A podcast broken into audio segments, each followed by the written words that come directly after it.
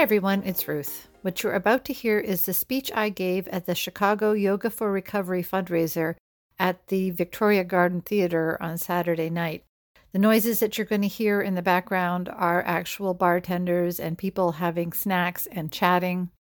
The event itself was a fundraiser for Yoga for Recovery, which is the organization that I teach for when I go into Cook County Jail.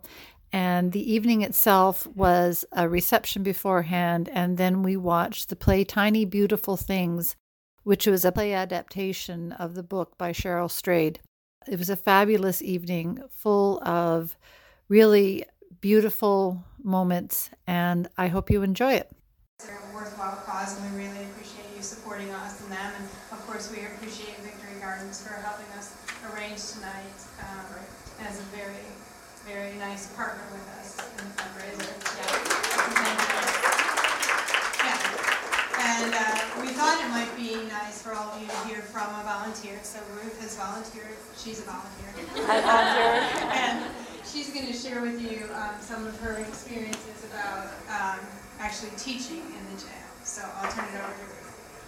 Thank, Thank you. you. Yay.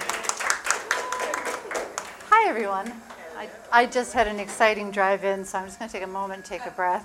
Um, but I'm Ruth, and I've been teaching at the jail for about two years now. And I just was going to take you through um, a, a typical day at the jail. I'll take about five or six days, and I've put it into one. So just take a moment and imagine you're sitting in your car at the Cook County Jail parking lot. You're meditating, you're grounding yourself, you're taking some deep breaths. And then you walk into the jail, past the fences with razor wire, and into security that is a lot like an airport. You empty your pockets, the clear plastic bag that you're allowed to bring in, with the paperback book of poetry, the plastic water bottle, and the box of Clorox wipes. You pass through the metal detector and spread your arms for the inevitable pat down because you've set it off again and now you're walking again through more fences with razor wire into the jail, for lack of a better word, reception area. And here you wait to be escorted, clear plastic bag and all, into the actual jail, past more security checks, contractor ID in hand, past metal doors that make a very firm metallic sound when they lock behind you. This all takes about 30 minutes. Then you arrive at the back of the room where there's a bit of a floor space for yoga, and you set down the mats. You need to make sure there's enough space in between them so people aren't too close together. And you make sure that they're not too far away from where you're going to be standing because distance means distraction. You turn on the CD player with the one CD that every yoga class gets, and you wait. Your students arrive anywhere from five to 30 minutes later, a completely new class every time. There will be that very earnest woman who rushes in, shows you her yoga book, and wants to be in the front row. She'll pay very close attention and she'll send subtle, impatient looks at the less serious women at the back. Your job will be to let her feel valued and challenged. There will be that woman who will stand with her arms crossed, head to the side, and spend almost the entire class staring at you, deciding if she can trust you. Your job will be to provide an atmosphere where she will start to trust that you bring her something of value. Eventually, she will join in, but not always, and with continued scrutiny. Sorry, page. There will be several women who chat and talk back and generally give you a hard time, and they will be at the mats furthest away. Your job will be to keep, your job will be to be in charge of the class in a respectful way that doesn't further take away their autonomy, but keeps them from monopolizing the attention of the class. They will annoy the crap out of the earnest students. Your job is to balance the attention while providing a class that informs, empowers, and engages all of these women at whatever level they are currently at. There will be women who say they can't do any of this, and it is your job to show them what they can do. And then there will be that woman who, after you quote Viktor Frankl, between stimulus and response, there is a space. And in that space is our power to choose our response reaction versus reflection. And she will ask you about Friedrich Nietzsche. And you will have to take a moment to re examine the unconscious bias you have about the women you are teaching, and then engage in a conversation you never expected to have inside of a jail. A yoga class inside Cook County isn't generally a hashtag yoga every damn day, hashtag living my best life, hashtag crushing it on social media worthy. In fact, a yoga class in the jail looks almost nothing like the images you see on social media. But it is at least to me much closer to what yoga actually is than a handstand on a beach at sunset. The word yoga means union the union of breath and movement, of mind and body, of spirit and breath.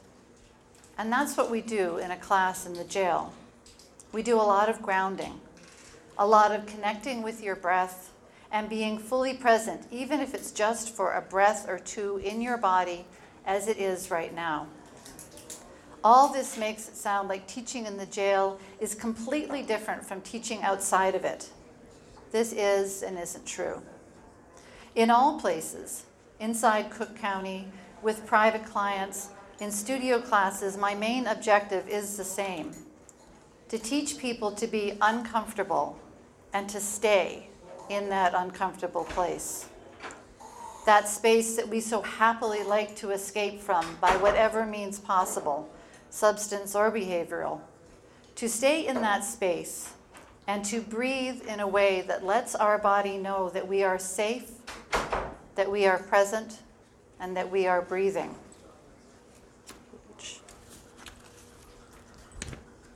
There's a lot of psychological evidence as to why this is crucial, and I don't have time to get into it now. But by learning to experience discomfort in a different way is something that benefits everyone. We all get uncomfortable. We all don't like it one little bit.